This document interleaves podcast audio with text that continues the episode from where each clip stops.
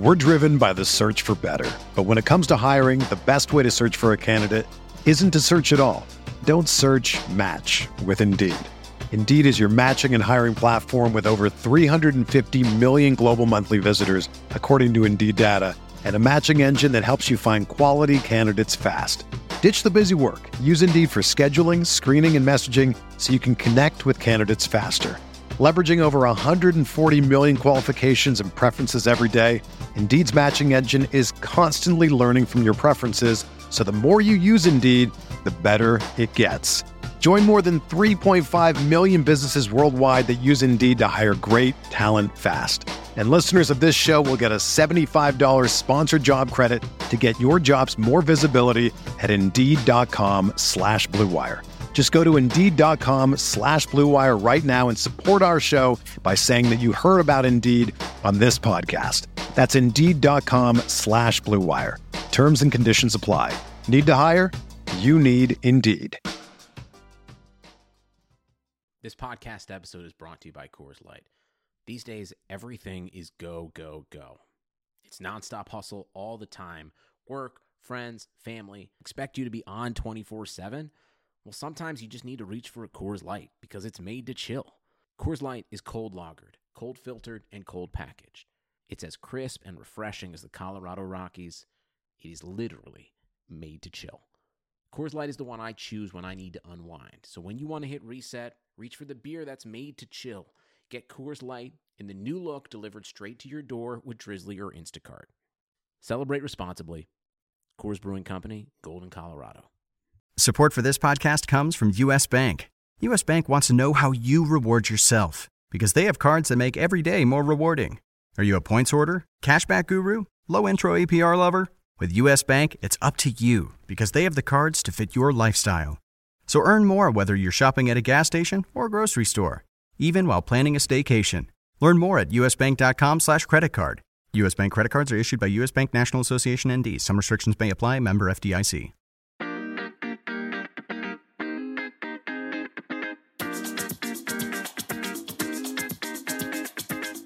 This is the RotoWire Fantasy Football Podcast.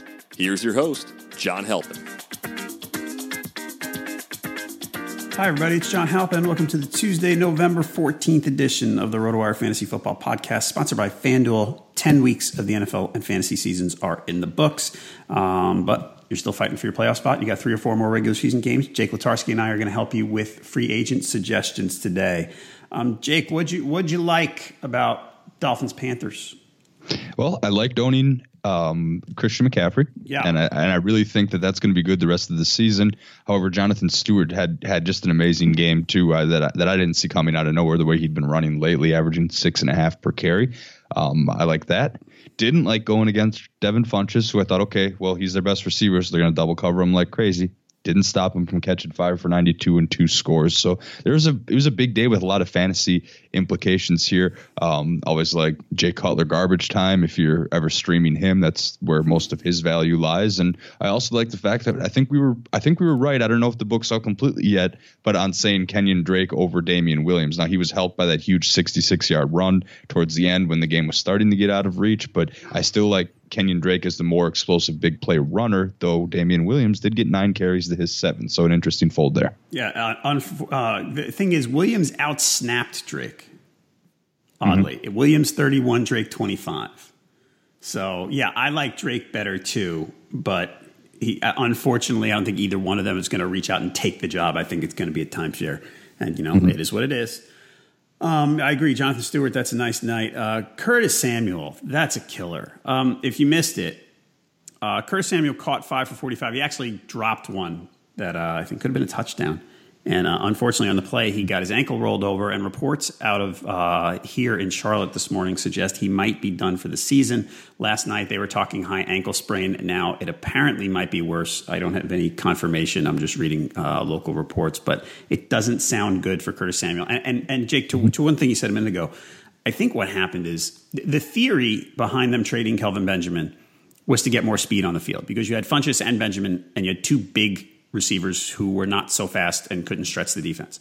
Well, the idea was to get a guy like Samuel on the field, stretch it a little more, maybe open up more running lanes. And last night, that seemed to be, you're kind of looking at it going, oh, I think I get it now. Yeah, Cam Newton looked at both Curtis Samuel and Russell Shepard seven times apiece, but Russell Shepard was just plagued by drops. Cam must have been frustrated with that. Cam had a 254-yard, 4-touchdown a game in spite of Russell Shepard dropping passes and potentially damaging drives. So now he's their number two. I don't know how I feel about that. Fortunately for Panthers fans, they have a bye in this next week. I think Greg Olsen will be coming back week 12. Every indication I've seen says that he has a very good chance of being back. And even if not, I mean, Christian McCaffrey will essentially become their number two wide receiver. I think we might see more. Right. Is it realistic to expect snaps where both he and Stewart are on the field? I think it is. I think him in the slot is definitely realistic. I also think after that bye, like you said, you're going to see Olsen. And if the Samuel news turns out to be correct, you're going to see Demir Bird, third-year guy, has been on the practice squad a lot. This year, they kept him. He's a very fast guy, but hasn't done anything. And basically, they drafted Samuel to fill that same role, and now without Samuel, they're going to have to get Bird on the field. He's due off injured reserve for Week 12, same time as Olsen. So that's your news from the Panthers. Everybody, check us out on Twitter. Jake is at JakeSki52. I'm at JHalpin37. You can also tweet us at RotoWire. The player updates come the newsfeed at RotoWire NFL, and you can always find us on Facebook, where Jake's going to have his usual free agent Q&A this evening, 5:30 Eastern. Right, Jake? Yes, that is correct. Helping you guys out as best as I can as playoffs come right around the corner. Excellent. All right, let's get to it. For Week 11, bye week, Panthers, Colts, Jets, Niners. Not a lot of big players. No, not a whole lot on some of those teams, except for those Panthers, for the Newton owners and the Funchess owners that are riding high after this week. I believe Week 12 was or Week 11 was supposed to be Miami and Tampa Bay. Yeah. But of course they had that Week 1, so now both of those teams are going to be playing. So all your Mike Evans shares are going to be fine. He'll be back. The Miami backs, Devontae Parker, Jarvis Landry, streaming Jay Cutler. Even we'll get to that in a sec. But only 4 buys and then we're done, and then it feels good to be in the clear. Hallelujah. All right, quarterbacks. The drops. I don't know. Fitz is going to play again this week, and he's going to play against the Dolphins, as you said. They're going to make up that Week 1 game. That game is in Miami. The Dolphins got carved up last night. With Evans coming back, do you have any interest in Fitz in it? Let's say a 2-quarterback league. I mean, again, 2-quarterback league. We're going 28. We're going 24 deep this week. There are 28 quarterbacks starting. Is Fitz inside your top 24, basically, is the threshold? Yeah, I mean, the answer to that's going to be yes, because, you got the Browns quarterbacks in there, and there's a little bit of uncertainty in Buffalo. And, we got – there's all these sorts of injury situations. Even if you look to Arizona, Drew Stanton sprained his knee. Who knows about that situation? That could mean Blaine Gabbert. Of course, Fitz would go above that. But more likely, I might – the leagues that I stream Fitz in and was incredibly disappointed with, I'm looking to probably cut him for one of our streaming options. You've got a couple at the bottom here as well. Yep. I think that your candidates here, like you said, Blaine Gabbert would be a candidate to be below Fitz. Whoever starts for the Broncos, which we assume is Brock Osweiler again. We don't know Philip Rivers' status. He was in the concussion protocol, as we heard. I don't know how severe it is. See, back to Osweiler, though, to me, he didn't seem like he played that terribly. He just couldn't keep up. They were able to move the ball somewhat consistently, maybe had a little bit of trouble finishing some drives, but he and of course the New England defense had their troubles early in the season and really tightened things up late. I don't, Brock Osweiler, might even have a case for being in that top 24 for the 2-quarterback league, because it wasn't horrible, and we're going to go through some horrible names here. Yeah, I guess the other one, let's see, Kaiser or whoever starts for the Browns you mentioned. There's another one here. I mean, Tyrod Taylor was elected for Nate. Oh, yeah, Tom Savage. Yeah, I guess he would go below that. And as I was saying there, Tyrod Taylor was lifted for Nate Peterman, but it looks like Sean McDermott's going to stick by Tyrod Taylor, as they should. They did have one bad game. It's been mostly good things for Tyrod Taylor this year. And then, of course, there's injuries in Green Bay. Hundley had looked pretty decent against the Bears, but he came out with a hamstring injury. Who knows about Joe Callahan? And then you mentioned those Browns guys. Phillip Rivers in concussion protocol. Kellen Clemens would be up next. So there's a lot of moving parts, which is going to make it really important to stay tuned to RotoWire.com this week. Follow RotoWire NFL on Twitter, like you mentioned at the beginning. Get all our headlines straight to your Twitter feed, which is helpful. And, of course, just watching how these guys are practicing. I would guess most of these starters are going to play, clear protocol after a full week, that type of thing. But there will be some moving parts throughout the rest of the week. All right. So in Minnesota, did I see it right on Monday? So Bridgewater's active. Yes. He was active last week, right? Mm-hmm. Yeah. Okay. Yeah. He was getting all emotional on the sidelines because he thought maybe he wasn't going to play again. That was like the big storyline this week. So did Zimmer say Monday, I know who's starting, but I'm not telling anybody? Is that what I saw? I don't know. I don't know exactly what he said, but I'm pretty sure the whole non-committal attitude was where things are going. I find it really tough to bench a guy like Case Keenum after you scored 38 points against Washington. And it looks like, even recently as yesterday, Jason Lockenfor of CBS Sports reported the Vikings are expected to stick with Keenum as their Week 11 starter against the Rams. So I would say it's Keenum. But if he doesn't play well against a really excellent defense, that would give the organization an out to go back to Bridgewater. Right. And it sounds like Zimmer's going to announce on Wednesday. So we'll know then. I mean, obviously, because you're going to take first team snaps and all that stuff. All right. So you mentioned, we talked about, we have a list here. We talked about a lot of these guys already. Brett Hundley, the hamstring. We don't know much about that yet. We don't know enough about that yet. We'll see what happens when they practice today and how involved he is. Okay. And that game, the Packers are home for the Ravens. Yeah, which is a pretty decent secondary. If you're in the streaming world, I don't know if Hundley necessarily ranks highly on that. Okay, and the Kaiser or Cody Kessler or whatever against the Jags at home. Oh, my gosh. No, thank you. Yeah, you can root them out. So if you had, let's say basically your candidate here is Cam Newton, your replacement candidate this week, unless you were streaming Josh McCown sometimes, you're looking at the bye weeks and saying, all right, Cam Newton's the guy I might need to replace. Who's your first two to replace him with? Who's your first two? Well, I like some of the guys that you mentioned at the bottom here, two quarterbacks that have pretty strong matchups. One of them is Jay Cutler against Tampa Bay, and Jay Cutler early in the game, he never looks great, but when his team gets behind by 25 points or more, then they can all of a sudden move the ball a little bit, right? Usually get a couple of touchdowns out of that. And it might be a closer game if he's going head to head with Fitzpatrick, which, there's less of a chance of garbage time. But this Tampa Bay defense here is, they're right. Let's see. 1, 2, 3, 4, 5, 6, 7, right outside the top 10 in terms of fantasy points allowed to opposing quarterbacks. So they're a pretty decent matchup. And then the Browns are 1, 2, 3, 4, 5, 6, 7, seventh most fantasy points allowed to opposing quarterbacks. So I guess there might be a little Blake Bortles love if you're in a desperate situation, because the Browns defense is actually, their run defense is deceptively good. They have given opposing running backs a tough time. I'm not sure we'll be able to see Fournette carry the ball 40 times. And then there was that whole question about why didn't Fournette play in the fourth quarter and then came back into overtime? Was there some other disciplinary thing going on, uncertainty? So Bortles, I think, would be an okay option, even in Cleveland, as long as the weather holds up. All right. So Bortles, Cutler, who's first? I would say Cutler. Okay.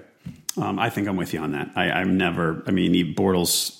there had to be some weird reason they just started throwing all the time in the fourth quarter. Exactly. And to give you some context, like I picked up Fitzpatrick to stream him in the league. I lost to Deshaun Watson. My first waiver claim, although I'm out of fab dollars because of some other decisions earlier in the year, but my first waiver claim is probably going to be drop Fitzpatrick, add Cutler, $0, and hope he comes through. All right. Running backs are drop candidates. James White. That's just not going anywhere. Rex Burkhead is killing James White right now. Killing him. Yeah, absolutely. That's a really tough one because James White did get the touchdown in that game, so there's a little bit of fantasy redemption at the end. But my leagues where I only have him in one league and it's a 16-teamer, so I don't know if I'm going to drop him because it's 16 teams. But I'm going to look to I picked up Dion Lewis a few weeks ago just in case to have an insurance plan. And in a PPR league, Dion Lewis got 17.5 points this week. He had a pretty decent day. But the concerning part about White is he only played 11 of 70 snaps. And of course, Mike Gillislee, a healthy scratch. He's right at the top of probably the cut list at this point, if you haven't already. And then this New England backfield is going to be fluid week to week. I would be willing to bet a whole lot that White plays more than 11 snaps in the upcoming week, but Dion Lewis is playing well, as is Rex Burkhead. So it's going to be some sort of trio there, assuming Gillislee stays on the healthy and active list. Yeah, Burkhead, 10 carries for 36, 3 catches for 27 with a touchdown. He ran that out of the slot. Was the touchdown out of the slot? I think it was. Yeah, he was running. the whole Patriots game plan, Belichick doing his genius thing again, where, all right, Denver's got some of the best cover corners in the league in Talib and Roby. We're not really going to go after them at all. I mean, Cook started to get it more involved towards the end when the lead was more comfortable and they opened things up. But their focus early on in the game was to pass. When they were throwing the ball, to throw to the running backs, throw to the tight ends. So Gronk had his share of catches. Dwayne Allen had a touchdown. Even Martellus Bennett, his shoulder injury magically disappeared. He's fine to play now. You know, nothing wrong with the Green Bay medical staff or whatever.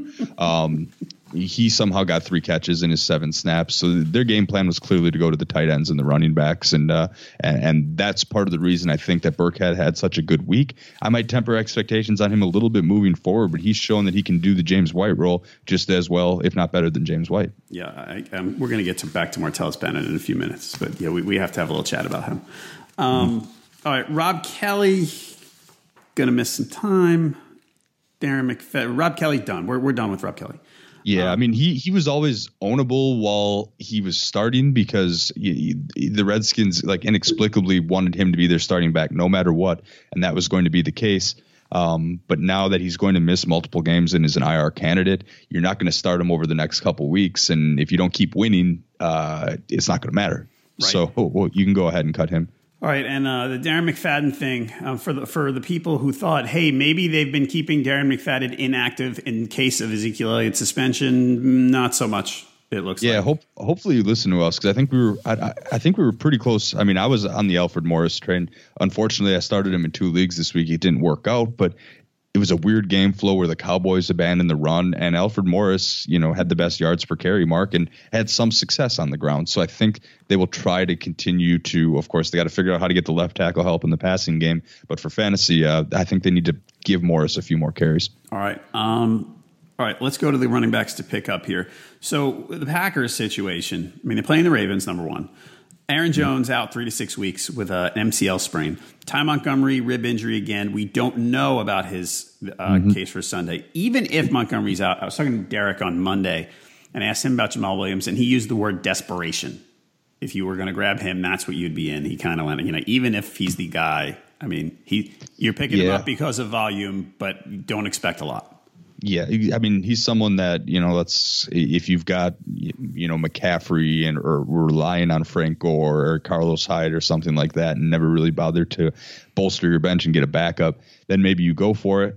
But there's not a whole lot in terms of running backs this week. So I think he'll end up in my top 3 when it's all said and done because of volume, because Ty Montgomery for the Packers, the latest out of the Milwaukee Journal-Sentinel, says that he has a shot to play.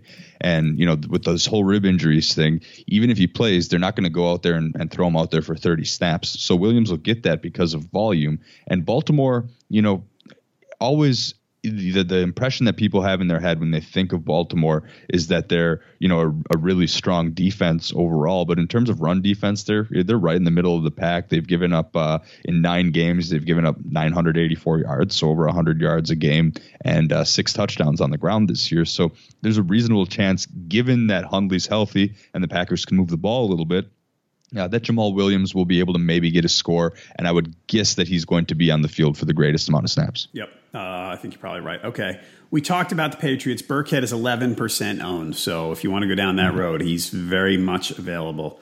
Go ahead.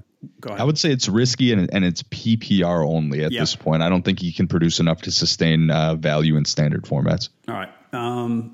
Cowboys we talked about. Rod Smith is 27% if you want to try him. I don't think I would be doing that. In the leagues I streamed Alfred Morris, I'm not rushing to drop him for Rod Smith. Now, Rod Smith played 38 snaps to Morris's 22, but I'm going to write that off as a game flow in which the Cowboys were considerably behind and they needed a back, you know, like a quicker cut type of back that, you know, can make a difference in the passing game.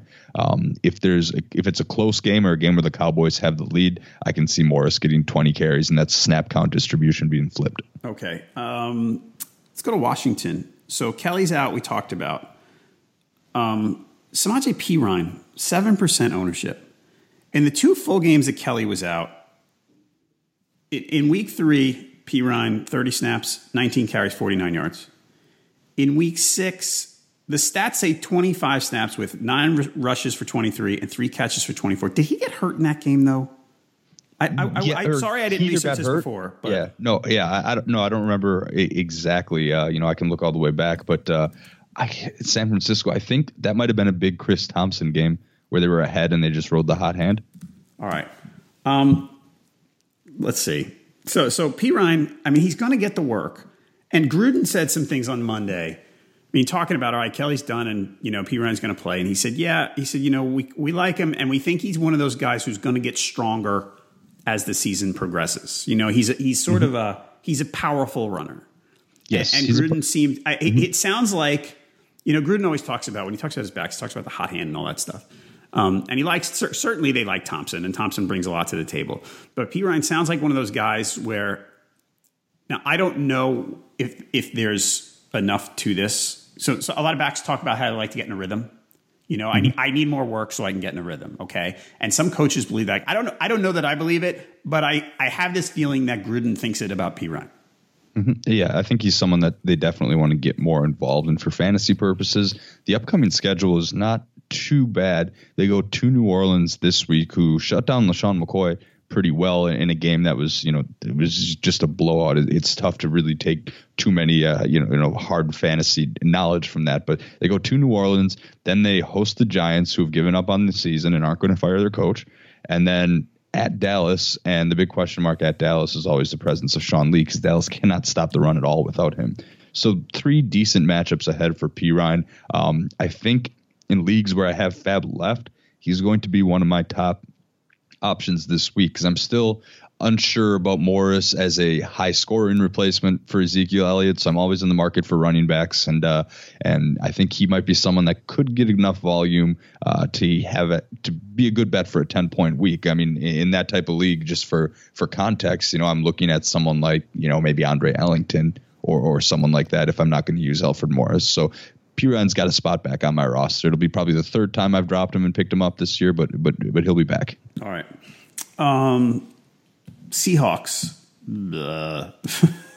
Yeah, I know. This is so gross.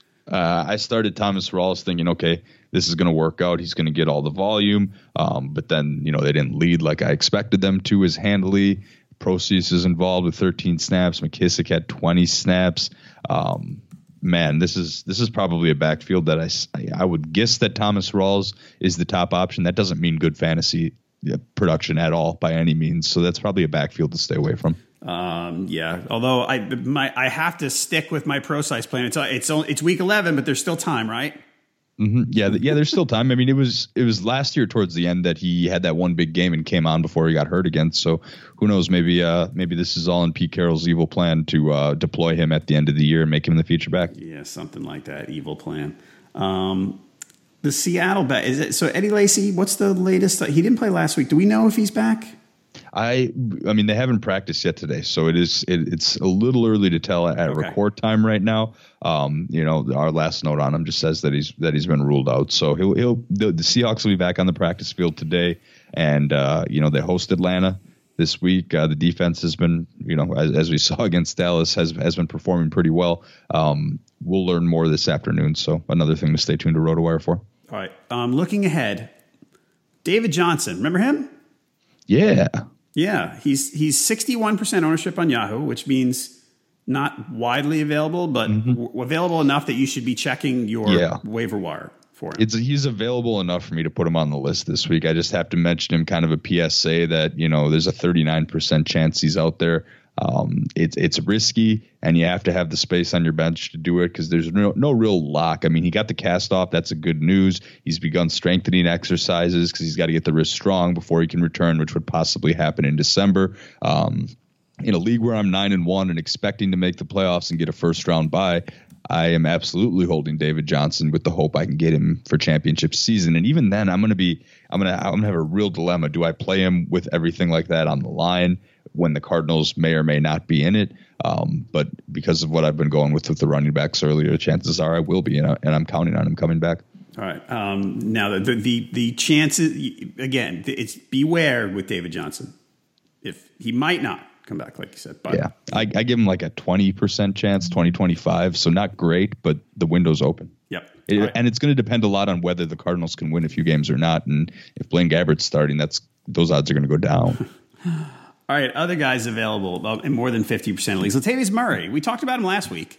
As I said to Derek on Monday, I didn't get everything right, but I got that one right because of volume. I mean, this guy, the last four games, did Cook get hurt against the Lions or the Bears?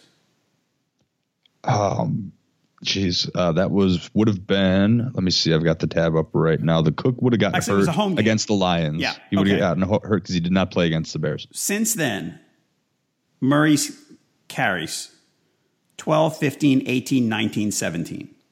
Mm-hmm. And as Derek and I talked about, I like Jerick McKinnon better too, but this guy's volume's hard to argue with, and this is a pretty good team that can score points. So on an offensive line that's improved. Yes. So Latavius Murray, 44% ownership. I know he's playing at the Rams. I mean, don't be shy about Latavius Murray, everybody. Yeah, I mean, he had a 12-point fantasy day in non-PPR, at Washington, and he had a pretty brutal day at Cleveland. But we mentioned earlier that their run defense is better than people think of when they think of the Browns. And then, of course, had the big almost 20-point fantasy day against Baltimore. So the potential is absolutely there. If he's only 44% owned, I didn't think to even include him again. And I think I made the same mistake last week because. I figured he would be more owned than that based on the trend of the carries. There's no back that's got this many carries in the last four games that's below 70-75% owned. Right. I mean, I think people when you look at a committee like that, people tend to look at not the flashier guy, but McKinnon had the first couple of weeks. McKinnon had big games, and huge game against the Bears. McKinnon's the guy, and you look deeper. I mean, the workload volume matters, as we always say. I mean, like a guy who's gotten 15 or more carries 4 weeks running is worth your time. Danny Woodhead might play this week. It would depend on the league, but Danny Woodhead's not a guy right now, even in a PPR league, that I'm going, ooh, I would like to get him on my roster. I kind of look and I go, I don't know. Yeah, it'd be a deeper PPR league where I'd consider it. I'd pick him up and stash, not pick him up and start, just to see what type of role that he's used in. And he shows up, I always skim as many resources as I can to, make sure I'm not missing anybody for this show. And Woodhead shows up on lists just about everywhere you look, as a top five pickup for the week. And I'm a little bit perplexed by that. They might get him involved a little bit. I guess we'll see, but that whole backfield's been kind of a mess this year, and there's no lock that he gets 15, 20 snaps a game even. Right. And Woodhead, hang on one second. I want to look at his he got hurt in week 1, right? Mm-hmm. So last year he missed basically all of last season. He got hurt in week 1 this season. Last year's season was after 6 snaps in week 1. Right, 6 snaps. He got hurt with a hamstring, not the the knee issues or anything like that. And I mean, I'm trying to think that if Danny Woodhead comes back in week 11, and you're thinking, all right, he's the pass catching guy. Someone needs to explain to me why the Ravens are going to say, okay, Javorius Allen, you're out, Woodhead's in. I don't know that that's the lock that people seem to maybe think it is. Yeah, I mean, Allen caught 7 passes last week or before the bye, so he seems to be doing just fine in that role. And he only one pass the week before, but they didn't need a pass catching back a whole lot against Miami. And then at Minnesota, he caught 8 passes. So, I mean, it's going to be tough to just usurp him. I think he's played well enough to earn his fair share of snaps. But if we get Woodhead in the mix, then we're going to go back to some kind of New England situation where it gets real ugly and real murky. All right, we mentioned Damien Williams and the Dolphins earlier. He's 34% owned if you want the let's say a co-committee guy. What do you think of Austin Eckler, San Diego? He's 4% owned. He got. Mm-hmm. I was complaining about Melvin Gordon yesterday because Eckler got all the work on Sunday, and he caught I think 5 passes, but Gordon got a big workload too. Like it's not like, even though it wasn't a completely Gordon-centric backfield on Sunday, you looked, and the temptation is to go, oh, no, Eckler got 15 touches. Oh, poor me, I own Melvin Gordon. Then you look and you go, oh, well, Gordon got 21. What am I, bitching and moaning about, basically?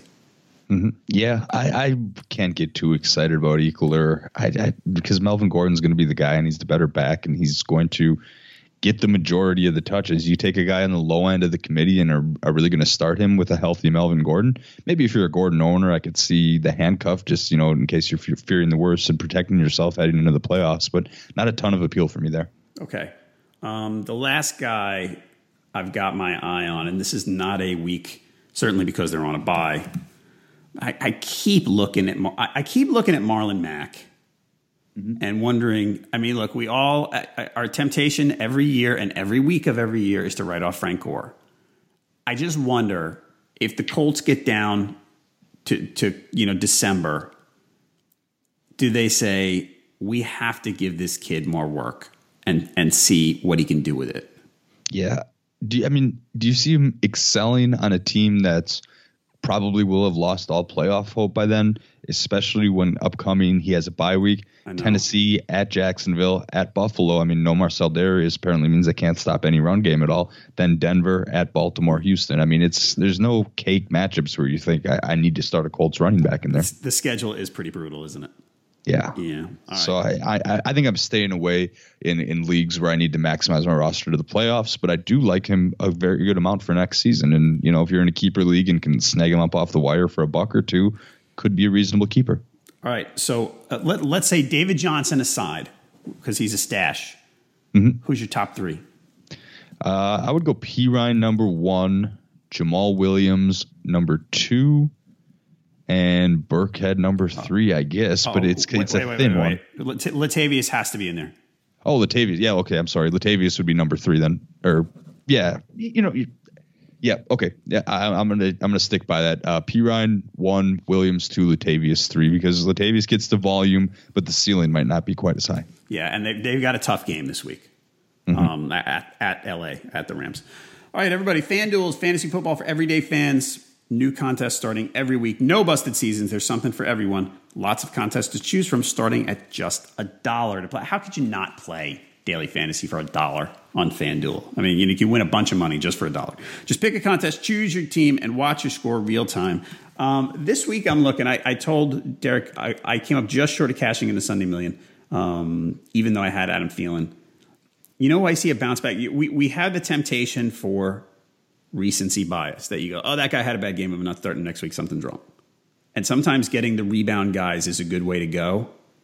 By the way, ownership, lower salary. Correction on that Latavius Murray. That game is at Minnesota, not at LA.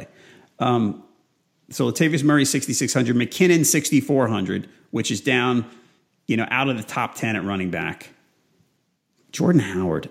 Remember we talked about Jordan Howard last week that he was going to, he might carry the ball 30 times. Mm-hmm. In that game Sunday, and it didn't work out because they were losing to the Packers. This might be the bounce back week for Jordan Howard. Yeah, I mean, against Detroit, I think they're going to get him heavily involved, and I cannot help myself from using Josh Doxson at 5,200. We'll get to this in a sec, but he's 5,200 on FanDuel, and he was on the field for a team high or a position group high of 69 snaps on Sunday. He will break out one of these weeks, and I would like to get him in that week where he breaks out at 5,200. I've just got this inkling. Now, I only do it in tournaments. I played a little safer in my cash games on FanDuel, but I'm tempted to use him every week, and he paid me off with a touchdown 2 weeks ago, although the overall day wasn't so great. It's coming, guys. It's coming. All right. I have one of those guys, too. We're going to talk about him later. I also like, by the way, Pirine is 5,400, which I really that seems like a pretty chalk play for cash games and even tournaments. Opens up a lot for your lineup. Even with your not your father's Saints, who get carved up by everybody. All right, everybody, over 2.5 million players have won a cash prize playing on FanDuel. To take advantage of our special offer for new users, sign up today, fanduel.com/RW. You'll get a free 6-month RotoWire subscription. That's pretty cool. Plus a free entry into the NFL Sunday Million, which offers more than $1 million in cash prizes. And that's with your first deposit on FanDuel. Just visit fanduel.com/RW. Void where prohibited. Check it out, fanduel.com/RW. All right, we're going to wide receivers. Mike Evans back, so Chris Godwin, nice game, but we don't need him anymore. Adam Humphrey, same way. The guy I was looking through the people with high ownership rates, and there's not a lot of wide receivers that I want to, over 50% that are making me go, I don't need that guy anymore. Paul Richardson is one of those guys. I think he's in the 60s, and he's just you know, he's too inconsistent. I mean, this is not, I have a feeling people listening to me saying this might be like, oh, really? Duh. You know, mm-hmm. how many people on board? More people on Paul Richardson than I would have thought. Mm-hmm. I just have a principle where it's a third Seattle pass catcher. Now, I know that they haven't been able to run the ball like they have in seasons past and might have to throw a little bit more. But I've just always on principle, a third Seattle pass catcher isn't necessarily a lock because of how their offense generally operates. And we know Baldwin's the number one receiver. Jimmy Graham's probably their number two overall pass catcher. And then Richardson, you know, he played 11 less snaps than Tyler Lockett in the Thursday night game, but it was because he was banged up. So if you are, you know, if you own him and he's on your bench and you can afford to keep him on your bench and none of these high upside guys we talk about are out there, then maybe keep him, but he doesn't need to be locked into a roster spot at this point. Right. Okay. The first guy on your list you talked about, I'm just going to let you go. Josh Doxson, I'm just going to let you talk. I don't know what else I can say about Josh Doxson that I haven't said in weeks past. And again, now he was on the field for a team-high 69 snaps. Even Jamison Crowder was only out there for 60. Pryor barely a factor. The Pryor did get a red zone target, which is interesting. Doxson, you know, the line again, pretty modest. 4 catches on 7 targets. But they want to get him involved more, and he's out there on the field all the time, and he's finding ways to get open, and he's not drawing the opposing team's top cornerback. He's going to get his opportunities. He's more than talented enough. And, you know, Jordan Reed always remains week to week. You know, that'd be one red zone target down. And Doxson's got that build, a big wide receiver that can be effective in the red zone. And I think that the big week is coming, John. You know, I mentioned it in the FanDuel segment that I can't help myself from using him on FanDuel at 5,200. But there's a league where I start 3 receivers and a flex, and he always sneaks into my flex spot because I have Kirk Cousins as my quarterback. And one of these weeks, I'm hoping for that big one that wins me a matchup. And who knows, maybe it comes in the playoffs. I don't think I'll have given up on him by the playoffs, but I'm trusting the volume and the reasonable amount of targets. I think he'll be breaking out towards the end of the year. He's going to be a difference maker. All right. There's your sales pitch on Josh Doxson. Everybody 20% owned on Yahoo. My guy, the It's Coming guys, Corey Davis. He's still 48% owned. Last chance, folks. Yes. Yeah. This will probably be the last time for Corey Davis because he'll be up over 50%. But I do agree that, you know, right up there with Doxson, you know, it's really tough to pick between the two because Corey Davis, you know, he's a rookie this year, you know, has similar physical tools as Doxson, maybe a tiny bit faster. It's close. But team high 10 targets. He's actually getting the targets to go along with the snaps and, you know, quiet, modest production, but we always say follow the targets, and he should be owned in all formats by next week. All right. Yeah, he's just getting, he's Marcus Mariota's guy, and he's only played 3 games. Speaking of Corey's, Corey Coleman is going to come back this week. He's got a miserable matchup against the Jaguars. Yeah, but that's the one thing that makes me hesitate. I mean, I wouldn't start him this week, but he needs to be owned, I think, at this point. As I agree. Kenny Britt's been a huge disappointment. They're looking around to guys like Ricardo Lewis and you know, basically one practice squad type guy after another, Rashard Higgins. You know, none of these. You don't get even Bryce Triggs is getting snaps on the field for the Browns. You know, just a lot of names that not a lot of listeners even probably have heard of. But Corey Coleman comes right back in to be the number one receiver there. And when he gets a better matchup, there will be bigger games. All right. You mentioned Bruce Ellington. Really? No, I mean, just it's contingent on the Will Fuller injury, and we got to be thorough for those insanely deep leagues. I actually, you know, better than saying Bruce Ellington as an ad, maybe I think it's almost okay to drop Will Fuller at this point. I could have thrown him on the drop list because, you know, I talked about this. I did another interview this past week where we talked about receivers that were affected by quarterback injuries, and you know, we went to Green Bay first, of course, with Rodgers to say that Nelson takes a huge downswing. I'm not saying drop Jordy Nelson, but Nelson's so dependent on the pinpoint accuracy of Rodgers and the back shoulder fade and finding those windows in the end zone. Whereas Doxson is someone, or not Doxson, you know, I keep going back to him in my head, but Devonta Adams would be someone that is still startable on a week-to-week basis because they get him the ball in screens and open spaces, and he can do well in PPR.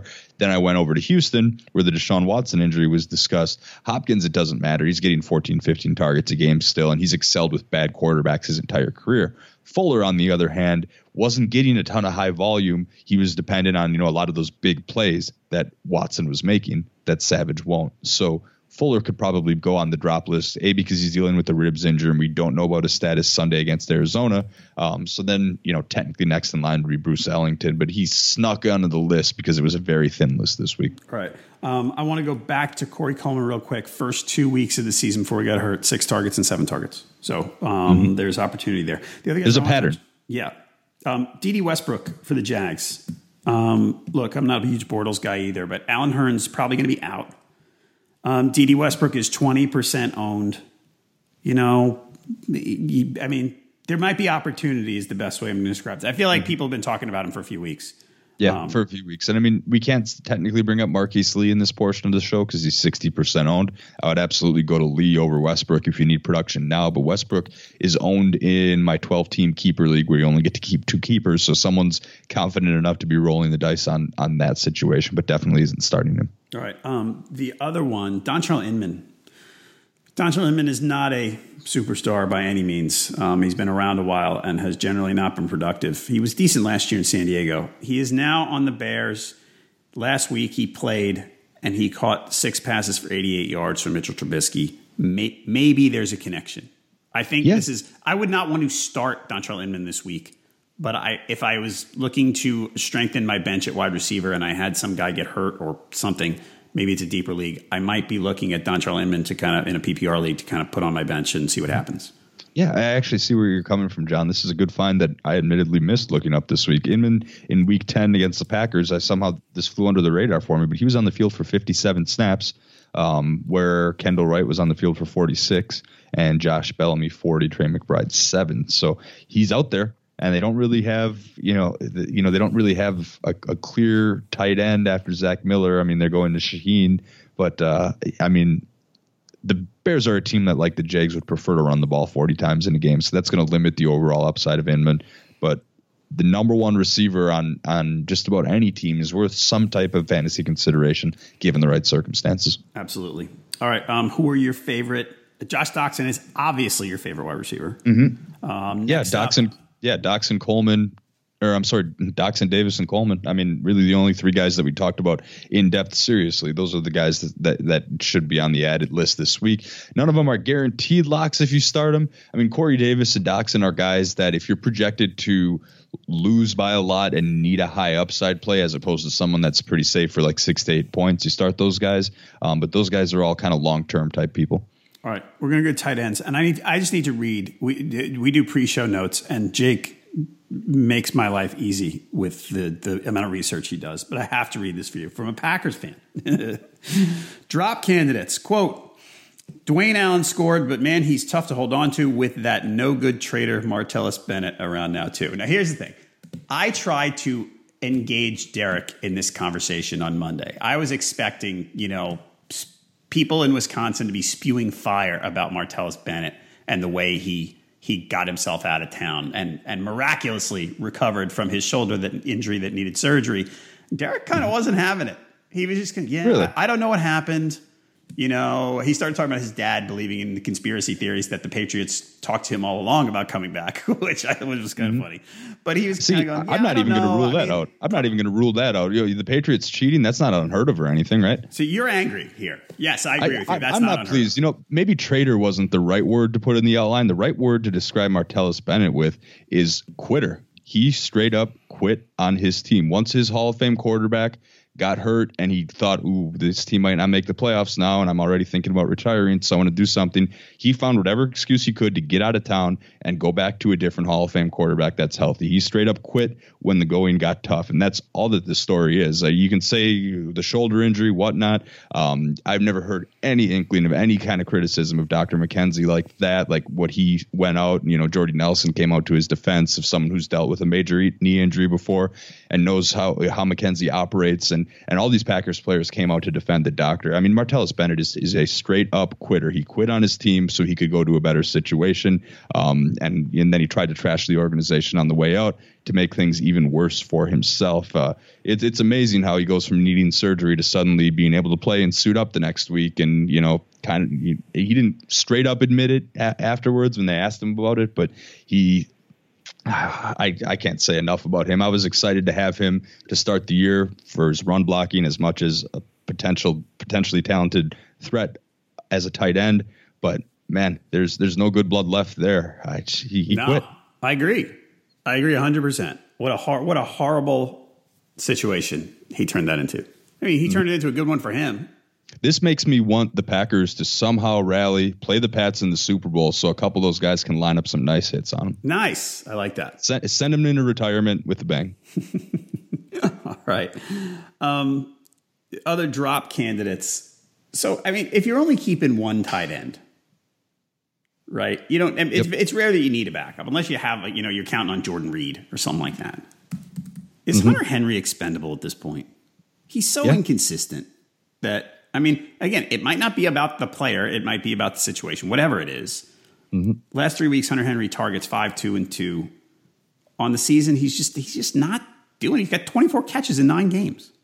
Man, Hunter Henry would be a tight end I'd love the Packers to have because, looking ahead to next year, he's someone that Rodgers would be able to find. But, 2 targets in each of the past 2 games, that probably means that he can be let go at this point because four targets in 2 games, is that someone you really are confident enough to start? I mean, you're flipping around the waiver wire for, some of those rotating guys we like to talk about every week. And he's, he would be expendable if you have another option. The problem is tight ends are just so shallow. I know. Let's see who else. The one other guy I wanted to mention, Cameron Brate. I kind of like the volume. Last couple of weeks, not so great. Last 3 weeks, 5, 4, and 3 targets. It seems to be trending downward, which is weird. But it's really tough for me to cut Brate, again, given the whole landscape of the tight end community. Because it's not like O.J. Howard's getting these targets. O.J. Howard last 3 weeks, 2, 2, and 0 targets. Right. I don't know. Okay. I mean, I think I'm more likely to cut Henry than Brate. I'll say that. I would agree with you. Guys coming up, Greg Olsen, he's 59% ownership, which means worth a check on your wire if he's available. Panthers have a bye in week 11, but Olsen should be back in week 12. Not a lot going on tight end wise. Last week we talked about CJ Fedorowicz coming back, and we figured Savage would throw to him a lot. He kind of didn't, but I don't know that because he didn't in week 10 that he won't going forward. He's the type of guy who, if I had to take a flyer on a tight end this week, it might be him. Yeah, I think there's definitely some love there. And then, of course, let's see here. The Browns played the Jaguars, so maybe Mercedes Lewis squeaks in for a touchdown if you consider that pattern. I mean, I had to sit Kelsey last week because of a bye, and I picked Eric Ebron up in 2 leagues. He got me 10 fantasy points. I'll take it. Whoever's playing the Browns, give it a go, right? Yeah, that's right. And that, by the way, that goes for the Giants, too. I had this conversation with Derek yesterday, too. So the Giants have now given up. Garrett Selleck was our guy last week because he was playing the Giants, and it worked. And funny, his quote after the game was, "I heard all week that I was a fantasy sleeper and I needed to get people some points," which made me like Garrett Selleck even more. What a guy. We got to get him on the show. He's great. All right. So the Giants are this literally every single game they've given up a touchdown to a tight end. Here's what we got coming. And tell me what you think of this. If you're looking ahead, the next few weeks, Kelsey, he's owned already. Reed or Davis, owned already. Jared Cook, owned already. Witten, probably owned already. Ertz, definitely owned already. Week 16, Fantasy Championship, Jermaine Gresham, Arizona Cardinals hosting the Giants. Stash, you in? Yeah. I mean, I guess you could do that. Yeah, sure. Yeah, count me in on that. I guess if you have that last spot on your bench here, I think you can probably get away with waiting a week or two and then stashing him because I don't think he's going to suddenly break out anytime soon. But I agree with the logic there. I agree, too. Now, I wouldn't move mountains to get Jermaine Gresham. I wouldn't cut anybody good to get Jermaine Gresham. And I probably, looking at Week 16, without looking at everyone else's schedule, I'm not telling you that you should bench Gronk, Ertz, Kelsey, etc. for Jermaine Gresham. But if you are looking for a tight end and you have week, you've been dealing with Hunter Henry or people like that, Delaney Walker even, Jermaine Gresham might be a guy to keep your eye on for Week 16. That's all I'm saying. Yeah, defenses, cut your second kicker for him. Yeah. There you go. Please don't have a second kicker, anybody. Defenses this week. You prefer the Chargers at home against the Bills. The Chargers ownership level. Why are they? I'm finding it hard to believe that the Chargers are. Did I not look? Did I not see? This is one where I didn't actually look up the Chargers ownership. They're 7% so maybe they're owned. How is that possible? Well, there you have it. How is the defense? I know that the team as a whole consistently finds ways to creatively lose games. That's like their identity. But it's a defense with Joey Bosa and Melvin Ingram. Yeah. They're going to get you sacks. They're tied for second in the league in sacks. Mm-hmm. And I'm you know, kind of warm on Tyrod Taylor. You know, I like him, you know, as a quarterback enough. But, you know, given the fact that he was yanked last week for a little while, it can't be great for his confidence. You know, still probably needs to get some rapport with Kelvin Benjamin and whatnot. And out of all the other defenses that I mentioned that are on the road, the Chargers were at home. So I know there's not much of a home field advantage in that new stadium. But nonetheless, I think going with them versus the Bills are my pick if I'm going to have to stream someone. But the defense is on bye this week. You know, Panthers, Colts, Jets, 49ers. The only one that you're actually seriously considering using would be the Panthers. So yep, not a whole lot of need to stream defense this year as buys wane down. Yeah, and the Bills might be imploding right now. Very well might be imploding. You're banking on that chance. The other ones in consideration, the Bengals are playing against, we talked about Osweiler, that he wasn't a disaster. Mm-hmm. And that game's at Denver. I think he's got really good rapport with Emmanuel Sanders, who had a nice game, and Demaryius Thomas caught one of his first touchdowns of the year. So the Bengals are on the list, even if they don't have Vontaze Burfict, because of the Osweiler pick six machine threat. Yep. But again, they're a road defense, so I would prefer the Chargers. The Texans are down to 64% ownership. They've been getting dropped lately, but they have a home game against either Drew Stanton or Blaine Gabbert. Yeah, I mean their pass defense their secondary's been lit up. They're a team that's been giving up a lot of points, but neither Drew Stanton or Blaine Gabbert are going to air it out on you. So you've got that going for you. What about your Packers at home against the terrible offense Ravens? I would do it if the weather turns out to be bad. I'm not sure if we're going to get snow next weekend yet, but it's going to start one of these weekends soon. And if you have a average to subpar offense, throw in inclement weather, then the Packers would be in play for me. Yeah, Derek said you guys were frost on the windshield yesterday. Yeah, had to do a little bit of scraping if you got up early enough. He gets up earlier than me though. He's a little nuts. Gotcha. Yeah, I told him it's cold here too. It wasn't even 60 yesterday. It's terrible. Oh, wasn't even 60. Come on, that's twice my temp here. I'll trade with you anytime. The other one, but then I'm too far from Lambeau Field, so that's true.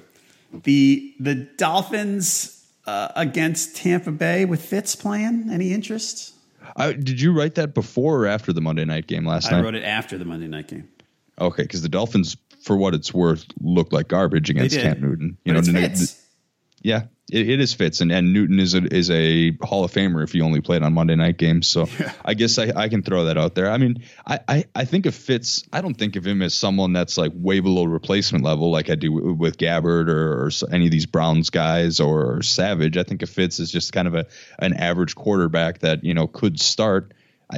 Fitz would probably start on 5 or 6 teams in the league, I think. So I don't think of him as an absolute terrible quarterback that's going to lose the game by throwing up pick sixes over and over again. But yeah, at the same time, I guess the Dolphins are in play. They would just check in lower on my list. What is his? I need his career numbers. Hold on. I don't have Fitz's career numbers here on how many interceptions he's thrown, but it's a lot. A lot. Last year, he has had a long picks in 14 games. The year before, 15 picks in 16 games. He's the thing about Fitz is I don't know that I think he's terrible. He can be productive, but he is an interception machine. Okay, yeah, he throws picks, but hopefully he does the right thing and throws the ball to Mike Evans over and over again because I need that big from Evans as I fight for my playoff spot. Right. All right. Everybody, listeners to this podcast, get a free 10-day RotoWire trial, rotowire.com/pod. No credit card needed. That lets you check out almost all the features on the site. Really valuable stuff. Check it out, rotowire.com/pod. So you've got your Facebook Live Q&A today at 5:30 p.m. Eastern, and you're a happy man that college hoops is starting. Yeah, so tonight after the Q&A, going to settle down, set up, make all my bids set. Quick workout in, and then I'm going to watch because, of course, no football on a Tuesday night, so I get to watch Duke and Michigan State and Kansas and Kentucky, very prime time early games tonight. So, getting that ready, making sure all the depth charts and news are all up to date and ready to go on the website. I'm a busy man this time of year because of the start of college hoops and NFL, but don't worry, you guys, I will still be digging up all the waiver research for you guys to help you as the playoffs approach. Who's the big freshman for Duke? Marvin Bagley had a double-double. But the thing is, Duke starts four freshmen. Their point guard, Trevon Duval, Gary Trent was banging on threes last night, and they got the front court with Bagley and Wendell Carter, and of course Grayson Allen, who, as a Wisconsin Badger fan, have some ill feelings towards still. But that Duke team, the rest of that Duke team, is tough to dislike. They've got some talent. All right, so I think Krzyzewski had a quote Sunday or Monday about Bagley. He said, well, this freshman comes in, and some of the guys who are here already saying, oh, no, he might take my position. He said, and then they see him play, and they go, oh, no, that's not my position. Yeah, it's his own position because, technically maybe he's the starting center, but I don't know. But there's freshmen across the court. I mean, on the other side of that game, I'm excited to see how Michigan State's Jaren Jackson matches up. And then, of course, Kentucky, as usual, starting five freshmen. So there's a lot of young talent and a lot of names that you can watch tonight that are going to break on the national scene sooner rather than later. In. Count me in. All right, everybody. Thank you for listening. We appreciate it when you leave reviews and ratings. You've been doing it a lot lately, and we thank you so much for it. Keep them coming. That's it for this edition of the RotoWire Fantasy Football Podcast, sponsored by FanDuel. Our next episode is going to be coming on Thursday. We will preview Week 11, so please come on back then. For Jake Letarski, I'm John Halpin. See you next time.